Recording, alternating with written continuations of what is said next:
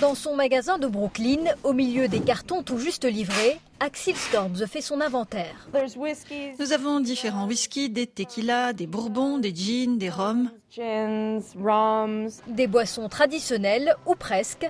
Ici, pas une seule goutte d'alcool dans les bouteilles. C'est ce qu'on appelle un dry store. Axel Storms a décidé de se lancer après s'être rendu compte de l'offre limitée en matière de boissons non alcoolisées. C'était très frustrant parce que c'était difficile de trouver tout ce que je voulais près de chez moi. Et à New York, on veut pouvoir marcher un peu et vite trouver ce qu'on veut. Je me suis dit que c'était une bonne idée de tout rassembler au même endroit. Comme Axil durant la pandémie de Covid, de plus en plus de New-Yorkais décident d'arrêter de boire ou du moins de réduire leur consommation d'alcool, un besoin que de nombreuses marques ont compris. Aujourd'hui, il existe des centaines de possibilités, de la bière au vin sans alcool en passant par les mocktails en tout genre.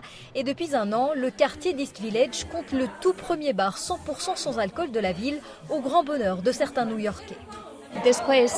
Ce bar nous a vraiment offert un endroit où l'on peut se retrouver dans une atmosphère conviviale. C'est aussi un lieu sûr, alors que certains bars avec alcool peuvent être euh, parfois un peu louches. Et puis bien sûr, ne pas avoir la gueule de bois, c'est pas mal.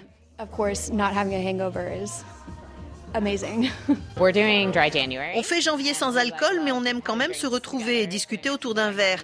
Donc on a voulu tester ce bar.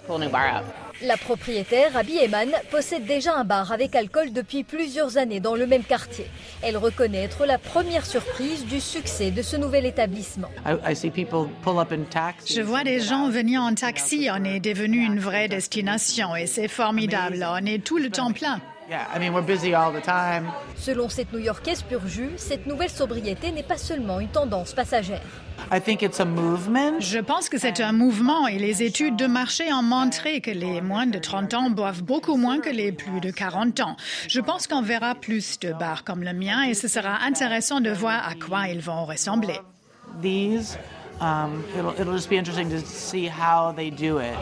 En attendant, de nombreux restaurants proposent désormais une carte de boissons sans alcool. Aux États-Unis, ce marché a rapporté plus de 300 millions de dollars en 2022, une hausse de 30% par rapport à l'année précédente. Et dans ce monde de sobriété, un seul mot d'ordre, consommation sans modération. Lubna New York, RFI.